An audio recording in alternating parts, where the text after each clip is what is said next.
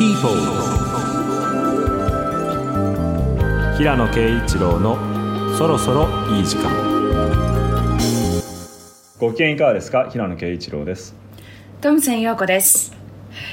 さて平野さん、はい。突然なんですけど蚊に刺されやすいタイプですか、ああまあ人並みに。あんまり蚊のいるとこ行かないですけど、まあ行くとやっぱ刺されますね。うーん。あの寝てる時うに、ん、ねモスキートのあの羽音を聞くのはなんともそわそわしてしまうものですけれども、なんかでも年齢が上がるに従ってあまり刺されなくなったような感じもなんかモスキート音が聞こえなくなってるっていう説もありますよね。年取ってフリークエンシーがうん。ね、こう、うん鈍くなってってことですかね、上の方の音域聞こえなくなっちゃうでしょ、はいはい年取るとなるほど。それもあるんですかね。いろんなものが鈍感になっていくっていう、ねえ皆さんはいかがでしょうか、はい。えーではでは今回も素敵な音楽と新しい発見がありますように。そろそろいい時間スタートです。People そろそろいい時間。ピープル平野啓一郎のそろそろいい時間。改めまして平野啓一郎です。トムセン陽子です。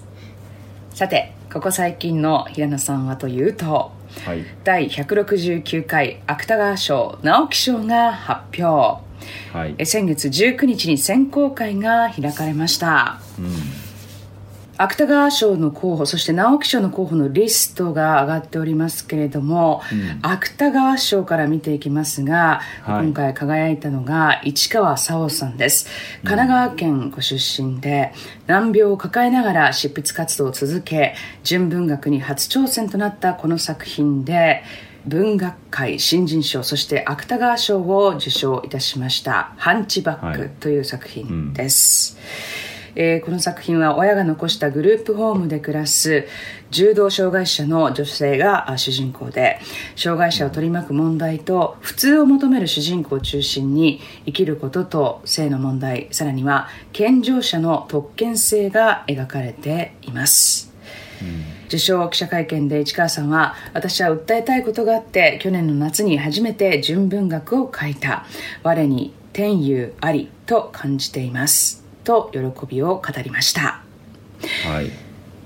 さあ平野さんいかがでしたでしょうか、芥川賞から見ておりまそうですね。今回はもうかなり圧倒的に彼女の作品が最初の投票の段階で支持を集めて、まあ、次に評価の高かった作品との間の点数の差がかなり空いていたのではい。もうあの1作だけの受賞でいいでしょうということで実は2回目の票も取らずにあの1回目の票だけで決まりましただから、うん。大体丸×三角で一人一人の選考委員が評価を最初にこう語っていくんですけど、はい×って人はいなかったんですよ。へえそれは結構珍しいことですか？あ珍しいですね、ん。で丸が大半で三角が3人ぐらいだったかな。なんでまあもうその時点でこう決まっちゃったっていうところがありましたね。もちろんあのうん他の作品についても一作一作がかなり丁寧に議論はするんですけど、はい。まあでも結果は変わらずということで、うん。うんそして直木賞も少し見ますが、はい。直木賞受賞が垣根涼介さんです、えー長崎県諫早市ご出身。受賞作は連載に2年半を費やした室町幕府初代将軍足利尊氏が主人公の時代小説です、そして永井紗耶子さんは横浜市出身、新聞記者やフリーライターを経て今回は山本周五郎賞にも選ばれた作品での受賞、江戸小引町の芝居小屋近くで起きた仇討ちをめぐるまあ時代小説。ということです、はい。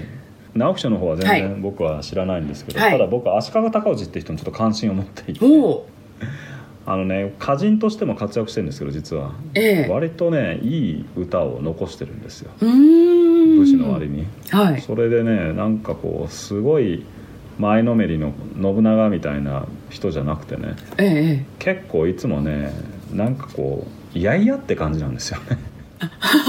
その後醍醐天皇倒してこいとかなんかいろいろそういう状況になった時にえなんか状況の中で仕方なくやってるっていう感じなんですよね。でそれがちょっと面白くてねでもやっぱ足利家ってその後足利義満とかね、うん。あの義政とか金閣寺とか銀閣寺とか建てるようなまあ割とこうアーティスティックなセンスのある人たちが出てきますからね、うん。なんかそういう一族みたいなんですよねでもちょっとアーティスト系って。いうかそういう意味でええはい。一瞬ねなんかうん。足利尊氏について何か書こうかなと思った時期があったんですよね、はい。なんでねちょっとこの作品読んでみようかなと思ってるんですけど。そうですね、歌から見て取れるってことなんですねそのパーソナリそうですね。うなんか花の季節になるとねこう花のない場所でもね花の香りが感じられるような気がするのが不思議だなとかねなんかそういう歌なんです。とかあと「明石に行って戦ってこい」って言うけどね俺の心は明るくないとかなんかちょっと明るい明石の明あかけて。かけてとか、うん、まあ面白い人ですよなんか。そうなんですね。極楽征夷大将軍タイトルですね。ですね。えー垣根涼介さんの、時代小説ですけれども、うんまあ、今回の、うん。まあ、特に芥川賞でいいと思うんですが、うん。言える範囲で平野さんが、まあ、注目された作品ですとか、作品の傾向みたいなものはありましたでしょうか、まあ傾向っていうのは難しいですね。やっぱ一人一人の作家がうん。の個性がよく現れた、あの候補作が並んだなっていう気がしますけどやっぱり市川さんの作品はちょっと作品の強度があのいろんなタイプの作品があるとはいえ作品の持ってる強さ自体はちょっとずば抜けてましたね。うんでこうやっぱりマジョリティの社会に対して言うならばマイノリティの立場からその自分をどう表現していくかっていう時にやっぱりこう社会の中にすでにある多様性を大事にしましょうみたいなその文脈にこう乗っていく形で私もその多様性の一つとして受け入れてくださいみたいなことではなくてうん。やっぱり主人公が生きているこう非常に特殊な条件を通じながら社会自体の中にこうなんていうか常識として広まってる通念みたいなものを非常にこうまあある意味で先鋭的に批評的に解体していくようなあの読む方がやっぱりちょっとドキッとさせられるよううなん。価値観を揺さぶられるような書き方になっていてそれはやっぱ素晴らしいなと思いましたね。うん。受賞記者会見であの、うん放った言葉ですけれども「うん。我に天佑あり」っていうのは思わず調べてしまいましたけれども、まあ調べた人たくさんいると思いますけど、ね。はい。うん。まあでもやっぱりそういう条件の中で彼女は生きていてやっぱり今ここで言わなければいけないことがあるっていう非常に強い思いで書いた作品だと思うんですけど、うん。それが受賞に至ったっていうことでこういう言葉が思わず口をついて出たのか、まあ、ずっと心に秘めてたのか分かりませんけど、うん。でもとにかくまあそういう感じなんだと思うんですけどね。はい、うん。えーハンチバックが見事はい。芥川賞受賞ということで、ぜひ皆さんもね読んでみてはいかがでしょうか。はいえーそしてプライベートでは「ジ・オファー」にハマっている 平野さんです。ちょっとガラッと変わりまして。はい。はい、えっと、アマゾンプライムでやってる連続ドラマで「はい。あ The Offer」って言うん「です The けど Offer」はい。何かっていうと「あのゴッドファーザー」っていう名作映画ありますけどあれが生まれるまでの完成するまでの、まあ、大騒動をプロデューサー視点で、まあ、彼を主人公にしながら描いたドラマなんですよね。はいそれはもうすごく面白くってえまあ、映画業界に転職したばかりのあの新米プロデューサーがその AI 社のオーナーとかと戦いつつ実際のマフィアの人たちにこう映画の制作許可を得るために身の危険を冒して交渉したりとかあとはやっぱりコッポラが非常にこうアーティスティックな監督でえうん。でも商業的に成功しなきゃいけないっていうプレッシャーの中で、まあ、プロデューサーはその間に立って、まあ、一生懸命調整してとか地味な舞台俳優だったアルパチーノを絶対に彼がやっぱり主人公じゃないといけないっていうふうにコッポラが主張してうん。だけど映画俳優としての実績はまだ乏しくて、はい。マフィアの親分っていうふうにどうしても見えないからうん。あの大反対されてるんですよね。え会社の方から、はい。それをなんとか口説いてみたいはい。なプロセスとか、はい。まあ、とにかくその映画完成するまでの顛末が非常に面白く描かれていて、えうん。まあ、これはなんかクリエイティブな仕事に携わる人はみんな見るべきじゃないかっていうぐらいね面白いドラマでした。これはシリーーズなんですか？ドラマということで。シーズでン1が12話ぐらいあってでもはい。それで一応アカデミー賞を取るところで終わるんで、ええ。23はどうかな？作られないんじゃないですか？今のところはその10話ちょっとぐらい10で。終わってますね。あえー、それはもう平野さん的には一気見した感じですか？あのね短編を仕上げないといけない時期であそうでしたか。それその時にまあこれがすごく面白いっていう話をね、不幸にして聞いちゃったんですよね。僕「ゴッドファーザー」という映画大好きだから、はい。まあちょっと1話だけねちらっと見てみようかなと思ってうん。見たんですけど、もうこれがやめられなくて、やめられないですよね。もう本当にね早くもう見終わらないと気になって仕事は手につかないんで、はい。腹をくくって3日ぐらいかけて一気見しました。ああそうなんそこまでのもう大プッシュおすすめちょっとねなんかあのまあ最終的にマフィアとの関係がややきれい事みたいになってるとこあって、うん。本当はこれちょっと書いてないことあ描いてないことはいろいろあるなっていう感じはしたんですけど、はい。あとねまあ一応「ゴッドファーザー」って映画音楽の傑作じゃないですかテーマ曲って。ね、うんあのうん暴走族でもなんていうのエンジン音で再現したりするぐらい、まあ、あの有名な曲ですけどはい。その音楽の話がね一切出てこないんですよ。ああそれがちょっと不思議でだなんかいろいろ調べたらあの音楽って実は使い回しらしいんですよね。そうだったあんですね。のもともと別の映画のために作った曲を、うん。まあほぼそのまんまなんだけどちょっと単調にしてこうアレンジして使い、ま、回した曲らしくて、うん。まあその辺の経緯が若干なんかいろいろややこしかったのか普通だったらねあの音楽依頼しててあれが上がってきたらね、よっしゃーみたいな場面があるはずなんですけどね、はい。全然それがなかったんですなるほど。じゃあ何らかのそういった理由で多分。は触れなかったんですかね、うん。まあ、いずれにせよこの「ゴッドファーザー」の誕生までの舞台裏を描いたドラマということで、はい。平野さん大推薦のはい「ジ・オファー」はい、えーこちらもよかったら皆さんも見てみてください。私も今ちょうど見ているドラマがあるのでそれが終わり次第「えージ・オファー」に移ろうと思います。はい。はい。では本日の1曲目です。アマーロ・フレイタス「ドナ・エニ」People 平野啓一郎のそろそろいい時間。お送りしたのはラシーフからアマーロ・フレイタスドナ・エニでした。はい1991年ブラジル出身のジャズピアニストということでまあ若いですね、もう本当に。あのまあブラジルのリズムを用いた革新的なアプローチで今ブラジリアンジャズを牽引してる人の一人なんですけども、まあ、今日の曲はあのセカンドアルバムからでジャズとかこうブラジリアンミュージックだけじゃなくてこうショパンが好きだったりとかやっぱり今時の人なんですごくいろいろな音楽の影響を受けてしかもすごいテクニックなんですよね。来日もしてましたけどちょっとね次回来た時にはぜひ行きたいなと思ってるんですけど。なんかこう展開が読めないうん。が、そうですね。そういう意味ですごいスリリングだなと思いましたけれども、ね。いやなんか最近のジャズをね、時々かけるんですけどやっぱね2010年代ぐらいからのこうジャズの発展がすごいですよね。うんぱ90年代から0年代ぐらいまでにかけてはちょっとね若干停滞もあった気がするんですけど、はい。その後の発展がすごくてなかなかもうついていくのも大変ですけどね。でも、うん、新しい傑作が次々と生み出されてる感じがしますね。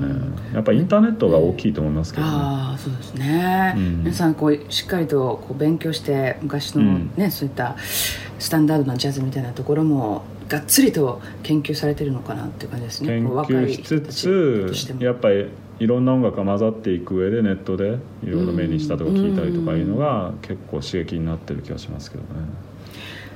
アマーロ・フレイタスドナ・エニお送りしました。はい。さてこの一月気になった話題はというとこちらです。はい。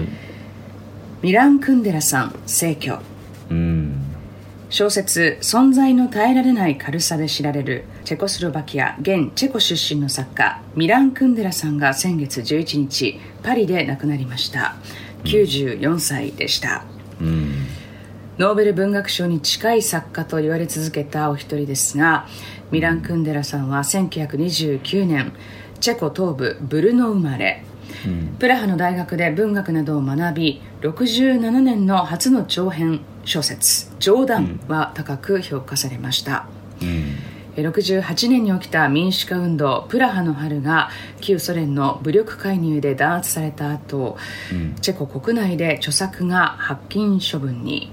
はい。79年に祖国の国籍を剥奪され81年にフランス国籍を取得、うんそんなプラハの春を時代背景とした84年の恋愛小説「存在の耐えられない軽さ」は世界的ベストセラーとなり映画にもなりました、はい、クンデラはねやっぱり、まあ、僕も一頃あのよく読みましたけどね紹介にもありましたけどまあいつノーベル賞を取るのかみたいなことをずっと言われ続けてた人ではありましたけどね、結局取らずに亡くなっちゃったんで、まあそういう意味で言うと20世紀の作家はボルヘスもノーベル賞を取らなかったしクンデラも取らなかったしフィリップ・ロスとかピンチョンとか、まあ、取らないまま亡くなったり、まあ、取ってない作家がいたりとか。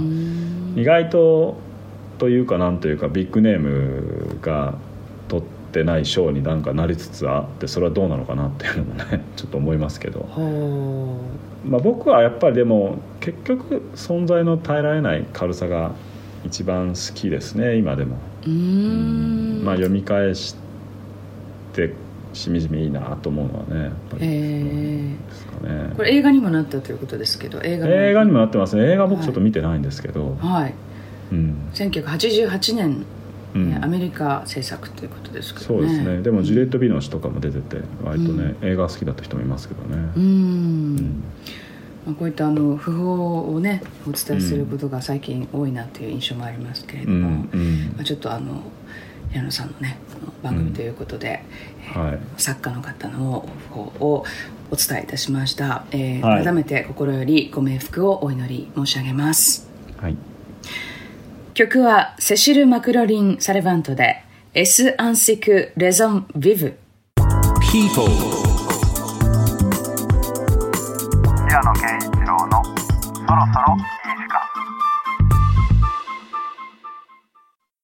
お送りしたのはメリュジーヌからセシル・マクロリン・サレヴァント「エス・アンシク・レゾン・ビブ」でしたはい。現代ジャズシーンのまあ最高峰に位置するボーカリストの一人でフランスだけじゃなくてですねアメリカでも非常に評価されている彼女ですけどもフランスの伝承に登場する水の精メルジーヌの物語をフランス語のほか南フランスのオック語だとか英語だとか、まあ、ハイチ語なんかを取り入れながら歌っていく非常に実験的な作品でタイトル曲自体はもともとはあのレオン・フレっていう人のシャンソンなんですよね。でルイ・アラゴンっていうフランスの有名な作家シュレアリスムの作家の「未完の物語」っていう作品集の中に入ってる詩を引用して歌われてるんですけどまあうんそれが男の生き方なのか みたいなタイトルですけどね。あタイトルがそうあのうんまあ荒廃した性の中でこうある女性のことを思いつつ歌ってるような歌でまあでも音楽はね本当にこのアルバムはこうコンセプチュアルでうん。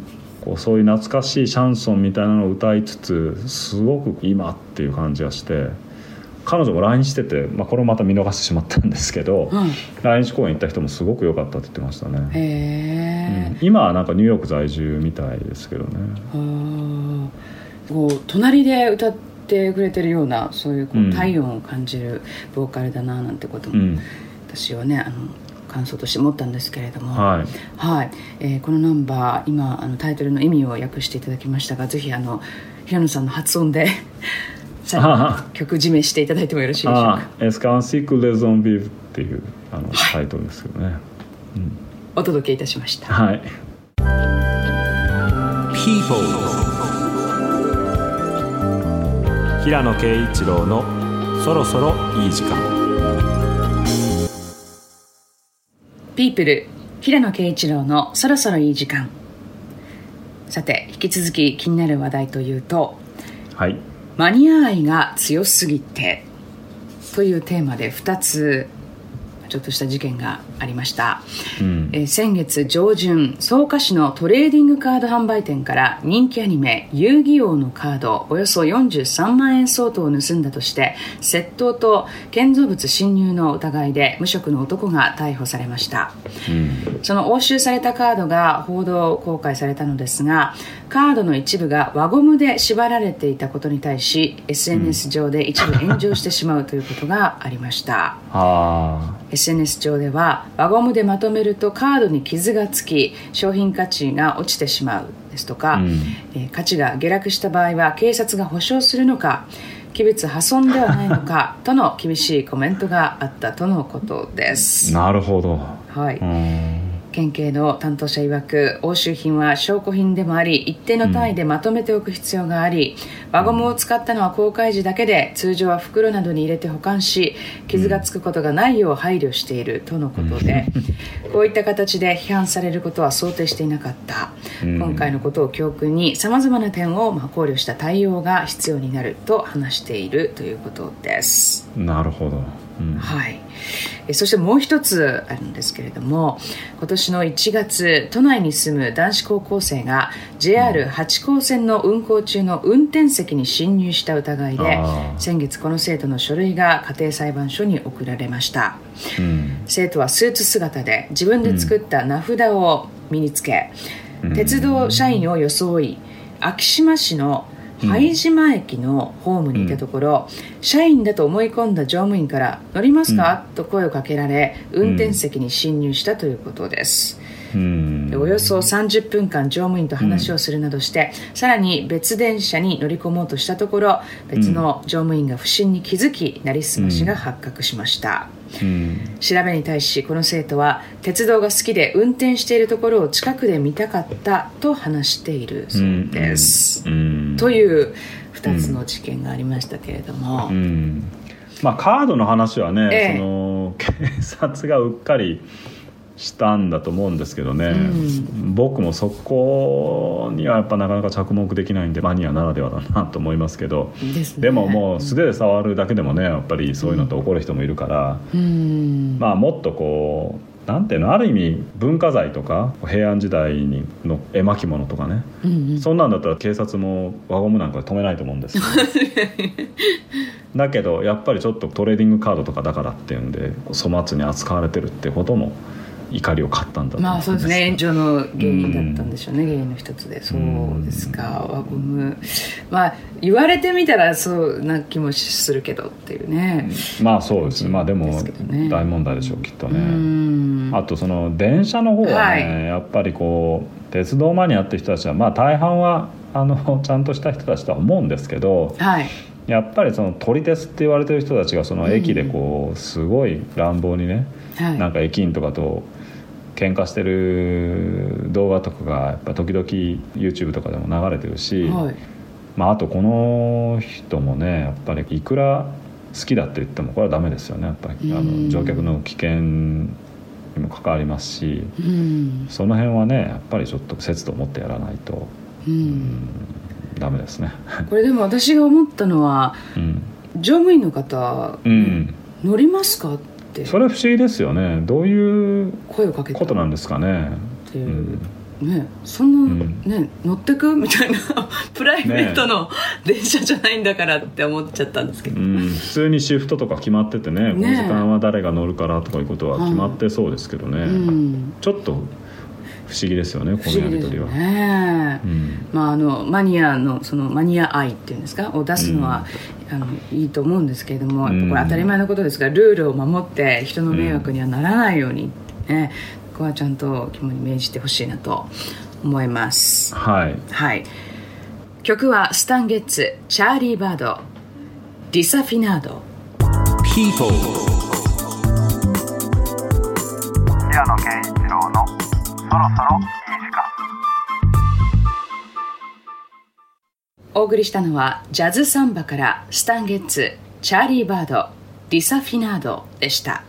はい先ほどからのこうブラジルつながりじゃないですけども、まあ、ブラジルのサンバのリズムと西海岸のジャズのハーモニーの構造とかをですね融合してボサノバジャズブームの先駆けとなったようなアルバムですけども、うん。60年代の初頭にですねチャーリー・バードが南米を旅した際に持って帰ってきたレコードをスタンゲスと一緒にしばらく研究してですね完成させたっていう、まあ、これが一応ジャズアーティストによる初のボサノバ作品とも言われてるんですね。うーん。なんでしょうこう海外に旅行に行きたくなりました。そうね そうですよね、うん。まあ夏ですしやっぱちょっとね、こういう音楽聴きたくなりますしね。なんかね、うん。こう心身ともに癒されに、あそれこそこう西海岸とかねその辺り、はい。えーチルアウトしたいなみたいな。ん感覚になりました、気持ち。いい、はい。えースタンゲッツチャーリー・バードの「ディサフィナード」でした。ではここで番組に届いているメッセージご紹介しましょう。はい。少し前にいただいていたメッセージでしょうかね。ポッドキャストでお聞きのラジオネーム林間学校さん女性の方です。はい平野さんお誕生日おめでとうございまあすありがとうございます。これからも素晴らしい作品を期待しています。頑張ります。話は変わりますが作家さん同士で食事に出かけたりされるのでしょうか、あー。どんな作家さんと仲がいいのでしょう？縁遠い世界のものでよかったら教えてください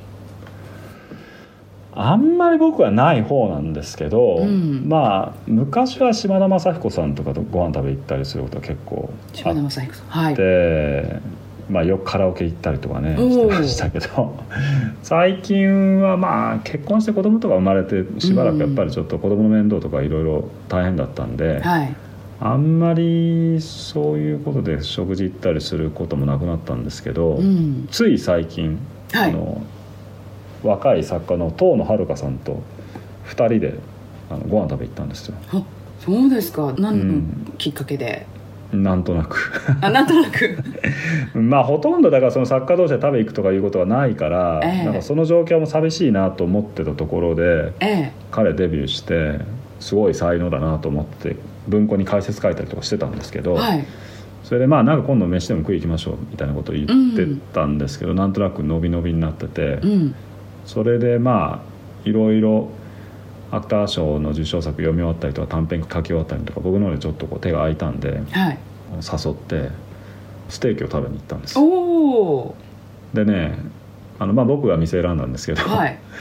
男2人だしねあんまりこうムーディーなロマンチックな店で食べるのもどうかなと思って に。割とこうカジュアルなねステーキ屋さんにしたつもりだったんですよ。はい。ちょっとワイワイしてるような。ね、えそしたらねなんか完全にね自分の中で間違っててねええ。え自分が予約したと思ってたつもりじゃない店を予約してたんですよ。あら。でそこはねすごいこうちょっとなんていうのか暗めの照明で 間接照明とかでこう、はい。テーブルにキャンドルが置いてあってね。かなりねちょっとこうデートに良さそうな、あのお店それこそムーディーだっったんですね。もうかなりムーディーだったんですよ、あうん。店入った瞬間ねあら間違えたと思って 気がついたんですよ。でもお肉はすごく美味しかったんでね、えー。なんかいろいろな話をして楽しかったですけどね。あ盛り上がりましたか？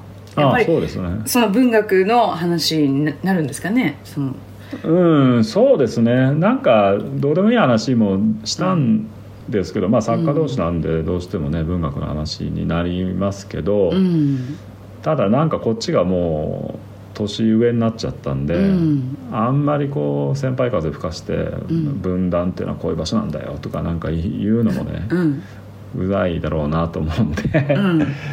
まあ聞かればいろいろ話しますけどね、ええ。そあんまり聞かれてないことまで言うのどうかなみたいな感じで、うん。あのうん。まあ喋ってましたけどね。でも結構すぐ時間経って楽しかったです本当ですか？いいですね、なんかその同業者とうん飲みに行ったりその食事をしたりするのあまりこう良くないというか居心地がいいと思わないっていう人の話を聞いたりしたことあるんですけうん。ど例えばアーティスト同士であんまり集わないって言って某某アーティストの方が言っててやっぱりその異業種いろんな職種の人たちと話す方が気を使わないで済むみたいなこと言ってたことがあるんですけどうん、いやまあ関係性じゃないですか。親しい人同士とかもいるし、ただ一方がすごく成功して一方はもうあんまり成功してないとかそういうのと嫌だとかいうのもあるかもしれないし、関係性次第ですかね。ねただ僕はその誰とっていうよりもねなんか、新宿とかで飲むのがあんま好きじゃないんですよ、ね、飲み方が。新宿。うん。新宿とか。まあ分断分断関係者はやっぱり新宿で飲むことが多いんですけど。あ多いんですか？へえそうなんだ。なんかちょっとやっぱりこう昭和的な雰囲気があるんで、ええ。それがね苦手なんですよね。だはから自分ではもう全く近寄らないですね。それこそ島田さんとよく飲んだりしてた時には島田さん新宿好きだから、うん最後にこう流れていってみたいなことはよくあったんですけうどね、ん。うん。あんまり僕は好きじゃないですねあの雰囲あそうですか。雰囲気が、うん。えゴールデン街とかですか、気そうですね。ああ、うん。へえそうなんだ、ちょっとそのムーディーなお店が気になりますけれども。ああムーディーなお店。まあでも後で教えてください。居心地よかったですよ。なかなかお肉も美味しくてね、うん、よかったです。はい。林間学校さんメッセージありがとうございます。ありがとうございました番組へのメール引き続きお待ちしております。ウェブもしくは Android、iPhone のアプリストアで OD と検索。その OD 内にある番組 People のメッセージフォームからぜひお送りください。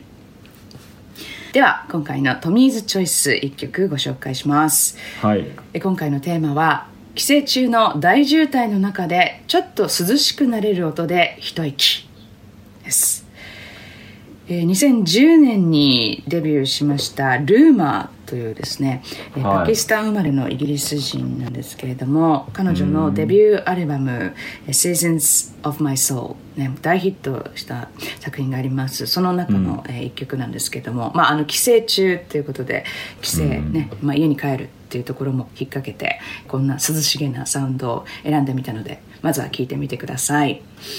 ルーマー On My Way Home People 平野啓一郎のそろそろいい時間。大渋滞の中でちょっと涼しくなれる音で一息というテーマでチョイスいたしましたが、今回のトミーズセレクトいかがでしたでしょうか、そうですね。なんかすごくスムーズな心地よいサウンドだけどちょっとアンニュイなこう雰囲気もあるような、いい音楽ですね。ねえ。僕知りませんでした？あルームはそうですか。ルーマーあのカレン・カーペンターですとかキャロル・キング、再来とかね。うん。あとあのに2010年にデビューするんですけどその当時31歳だったんですね、なのでまあ遅咲きの女性シンガーみたいなその触れ込みで、うん。えーデビューしたわけなんですけれども。今どうなんですか？今はもうやってます。去年かな新作を出したりとかしてますけれどもあのうん実はですね同い年なんですよ。ああそうなんですか。そう。うんそうなんです。ご活躍あいやいやいやいや。そうだからまあそういう意味もあって、あのとてもずっと応援しているアーティストの一人です、はい。えー Seasons of My Soul 本当に素晴らしい作品なのでぜひ聴いてみてください、えールーマーの On My Way Home お届けいたしました。People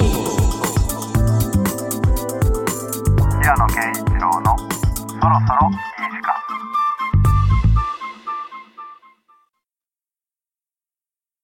日食。さてその日私はなすこともなく宿の自室にてピエールより借り受けた書物に目を通していた。昼を過ぎ生産を終えた頃より若い女が一人訪ねてきた。女は失言虚飾の体でさっぱり意味のわからぬことを矢継ぎ早に口走っていたがとにかく話を聞いてもらいたいというので椅子を進めて耳を傾けた。女はなお落ち着かなかった。話の内容は今しがた村で起こったことに関するらしいがどうもよくわからない。女は牛が死んだとか橋がどうしたとか思うに任せて断片の言葉を発するばかりである。そのうち窓の外が騒がしくなった。私はそれをあえて確かめなかった。また村人同士が争っているのだろうと思ったからである。しかしこの時女はにわかに怯え始めた。私はその理由を問うた。女はいられない。今度は感目してしまった。ふと私は不安になった。この女はもしや気でも狂っているのではあるまいか。こう考えたのは単なる思いつきによってのことではなかった。村にはこの頃そういうものが珍しくなかったからである。しばらくすると喧騒は静まった。私はそれに心づいたがやはり外を見ることはしなかった。女はその間も私を打ち守っていた。責め方なく私もまた黙って女に対峙していた。ほどへて部屋の戸を叩くものがあった。推化した。応じたのは宿の主である。主の表にも枠乱の色がさしている。何かジャック様とそのお連れの方々とが今魔女をお捕らえになりました。私は同目した。魔女？それではい直ちにビエンヌに連れて行かれてそこで裁判に付されるとのことです。これを聞いて私が驚きとともにピエールの身を案じたのは言うまでもない。しかしそれを確かめんとするがためにはなお右舷をもってせねばならなかった。あなたはそのものを見たのですか？ジャック様ですか？いえ魔女のことを言っているのです。はい確かに。それは？この時私は主が観光したことをもって即断を下した。ピエールに違いない。主がためには私の前でピエールの名を口にのぼすことがはばかられたのであろう。今もって彼は私とピエールとの関わりに邪推を巡らせているのだから。さるにても自ら申し出るようにというジャックの定めた期間にはまだ猶予があるはずである。とすれば無理に押し入られて捕獲せられたのではあるまい。ピエールは進んで罪を認めたのであろうか。何の？村に疫病を流行らせ豪雨を降らせた罪か。馬鹿らしい。しかしその実これは杞憂であった。捕らえられたのはピエール・デュファイではなかったのである。People 平野啓一郎のそろそろいい時間。お送りしたのはアルバム「Where Are We」からジョシュア・レッドマン「シカゴブルース」でした。はいジョシュア・レッドマン待望の自身初となるボーカルプロジェクトということでですねボーカルとしてガブリエル・カバッサをフィーチャーしてコンセプトはですねアメリカに対する賛美と批評というようなことで出されたアルバムでこれあのブルーノートに移籍しての第1弾になるということなんですね。で、はいまあ、ジョシュア・レッドマンはね本当にデビューの頃から、まあ、90年代のデビューした時に本当にこうジャズの新しい才能が現れたっていうんでもう大注目されて僕もその時からずっと好きでコンサートも何度も行ってるんですけど、うーん。なんかねもう一つもう一声したら本当に真にこう偉大なミュージシャンになるっていうあたりのところでもう一つなんかちょっと停滞感がずっとあるんですよね。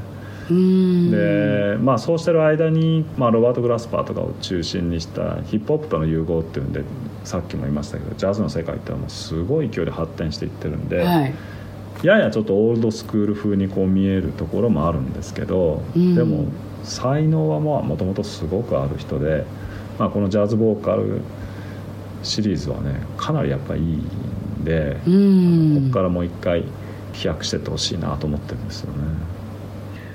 この曲のそのトランペットとボーカルの掛け合いみたいな感じがねすごいいいなと思って。そうですね。太鼓がブライアン・ブレイドだったり、まあ、ピアノがアーロン・パークスだったりまあすごくバンドのメンバーもさすがっていうようなうん。面々ですし、ぜひ聴いてもらいたいですね。はい「Where Are We」新作からジョシュア・レッドマンの「シカゴ・ブルース」お送りしました、はいそしてお聞きいただいた朗読は、はい。今回は日食からでした。はい。まあはい。自分の作品ってもほとんど読み返さないんですけど、うん。一つはねこの小説が今度あのコロンビア大学のユニバーシティプレスから英訳が出ることになってそれでちょっとインタビューを受けたりしていてはい。どんな内容だったっけっていうんで久しぶりに読み返したっていうのとまあ、はい。芥川賞の選考会があったんで自分が芥川賞を取った小説の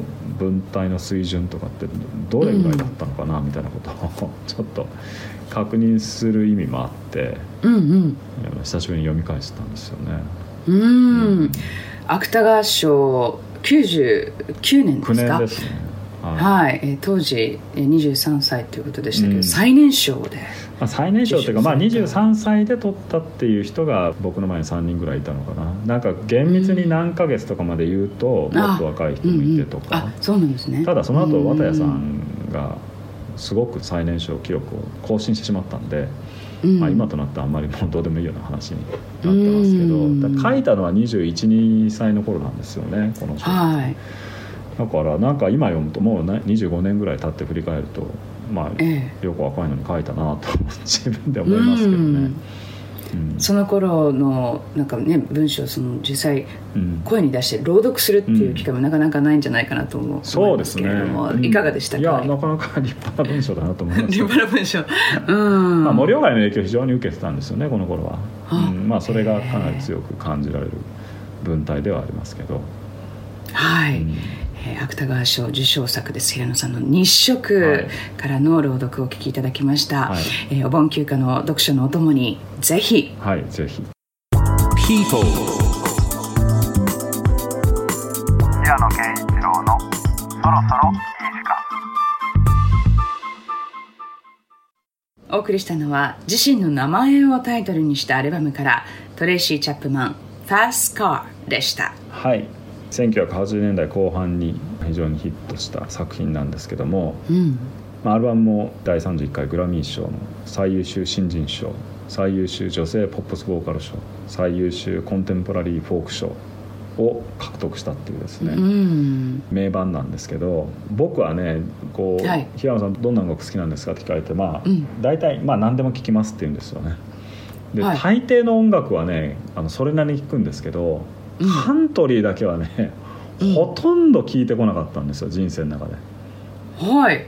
でそれね必ずしも日本人として珍しいわけでもないと思うんですよね。日本人ってこう、ロックとか何でもねとにかくそれなりに聴いてきたけどアメリカでカントリーがあれだけ人気あるのに、うん。カントリーが好きって人はあんまりないと思うんですよね、うん。それでね僕も全然なんとなく敬遠して聞いてなかったんですけどうん。僕今でもオンラインで英会話時々習ってるんですよネイティブの人に。ええそれでねなんか自分の日常生活のことを説明するようなねあの英語の言い回しとかを勉強したいんだったらね、カントリー聞いたらいいですよって言われたんですよ、ええ それで言われて聞いてみるとねええ。なんかやっぱこうストーリー仕立てなんですよね曲が。まあこの曲ももろそうですけどこういうことええ。ああいうことがあって、まあこうでああでこう思ってこう感じたみたいな、うんうんうん。あ確かに。だからね確かにねこれ歌詞とか覚えるとね なんかうん。その、自分のことを説明する時にねいいかもなと思ったんですよね、うんうんうんうん。それでねなんかいろんな人の聞いててねこの曲も聴いたんですよ。うーん、まあ、厳密に言うとこれはどうなんですか？カントリーまあ一応彼女カントリーの歌手ってことになってますけど、あそうなんですね。うん。黒人のカントリー歌手で最もアルバムを売れた人とかなんとかっていうの最近もちょっと記事になってましたね。うでしたか、カントリーっていう感覚で聞いてなかったですけどね、うん。この曲は、そうなんだ。あでも納得ですね、うん。私ちょっとカントリー若干こう流行った世界的に流行った時期あるじゃないですか、うん。2000年とか2001年あたりに、うん。シャナイア・トゥエインとか,、うん。なんかめちゃくちゃ流行ったんですけど、うん。その時よく聞いてましたがあそうですか。そのはいそのストーリー仕立てってめちゃくちゃわかりますね。こういう男がいて私にこういうこと言ってきたけどそんなのは私に何にも響かないとか、うん。全部全部全部説明してくれるっていう意味では、まあ、その英語の先生のお話は納得かな。なんかうんうん。英語のその表現みたいなのをカントリーからねピックアップしてってことですよね。はいそうですね。なんか誰聞くのがいいのいいんですか？って聞いたら ジョニー・キャッシュとかがやっぱ私あは好きとか言って言ってましたけどね、うん。うん。全然詳しくないからまあなんかはい。なんて言うんだろう音楽としていいなと思いながら聴いてるってわけでもないんですけどね、ん。なるほどなと思いながら聴いてるんですよ。あそう。あじゃあ初期のテイラーちゃんいかがですか？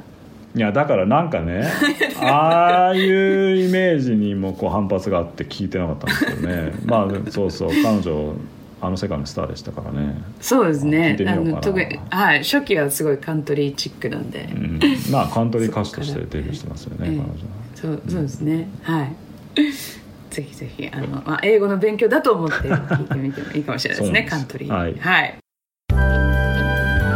People 平野啓一郎のそろそろいい時間。ピープル平野啓一郎のそろそろいい時間いかがでしたか？さて平野さんお盆ですけれども、はい。本日から16日水曜日までがスタンダードなのかなと思います、え8月の11日金曜日が山の日なので、そこからお休みの人もいらっしゃると思うんですが、はい。平野さんは少しはゆっくりできそうですか？うーんそうですね。まあ娘が中学受験なんで今年。あ今年ははい。来年か、はいで6年生の娘はちょっともう勉強ばっかりですけどうん。下の息子がかわいそうなんであのちょっと九州の実家にあの息子だけ連れて帰ろうかなと思っていて、うん。まあそれぐらいですかね。そうですか、うん。ね。あじゃあご実家で少しはい。その予定です。ぼーっとする時間もあるといいですね、うんねえ。目まぐるしいですからねいつもはい。うん。友田さんはフェスとか行くんですか、あ行きます。そうですね。もうあのフェス三昧ですね。あそうですか。暑いからでもちょっと大変ですね。大変ですよね、うん。日焼けしないようにしないと。あ無理でしょ日焼けしない ちょっとここまで来ると。ここまで来るとね、そうですよね。今いろんな冷感グッズっていうんですか？首に巻いたりとかってあるじゃないあですかああそっちの霊感ですね、うん、えあスピリチュアルの方だと。冷思った あの、量を取る。うん。ね、そういうグッズがありますね。そういうのをアイテムを駆使してなんとか乗り切りたいなと思いますけれども、はい。え皆さんもあ熱中症対策ばっちりにした上で、えぜひ楽しく遊びに出かけてください。番組へのメッセージお待ちしております。ウェブもしくは Android、iPhone のアプリストアで OD と検索その OD 内にある番組 People のメッセージフォームからお送りください。またウェブサイトノート音声配信プラットフォーム Spotify、Apple Podcast、Google Podcast 平野さんの YouTube 公式チャンネルでも過去の放送の一部を聞くことができます、えーこちらもぜひチェックを。来週のこの時間は広金健一さんが担当する「ピープル編集長お時間です」をお送りします。平野啓一郎の「そろそろいい時間」お相手は。平野啓一郎。そしてトムセン陽子でした。そそれでは。People 平野啓一郎のそろそろ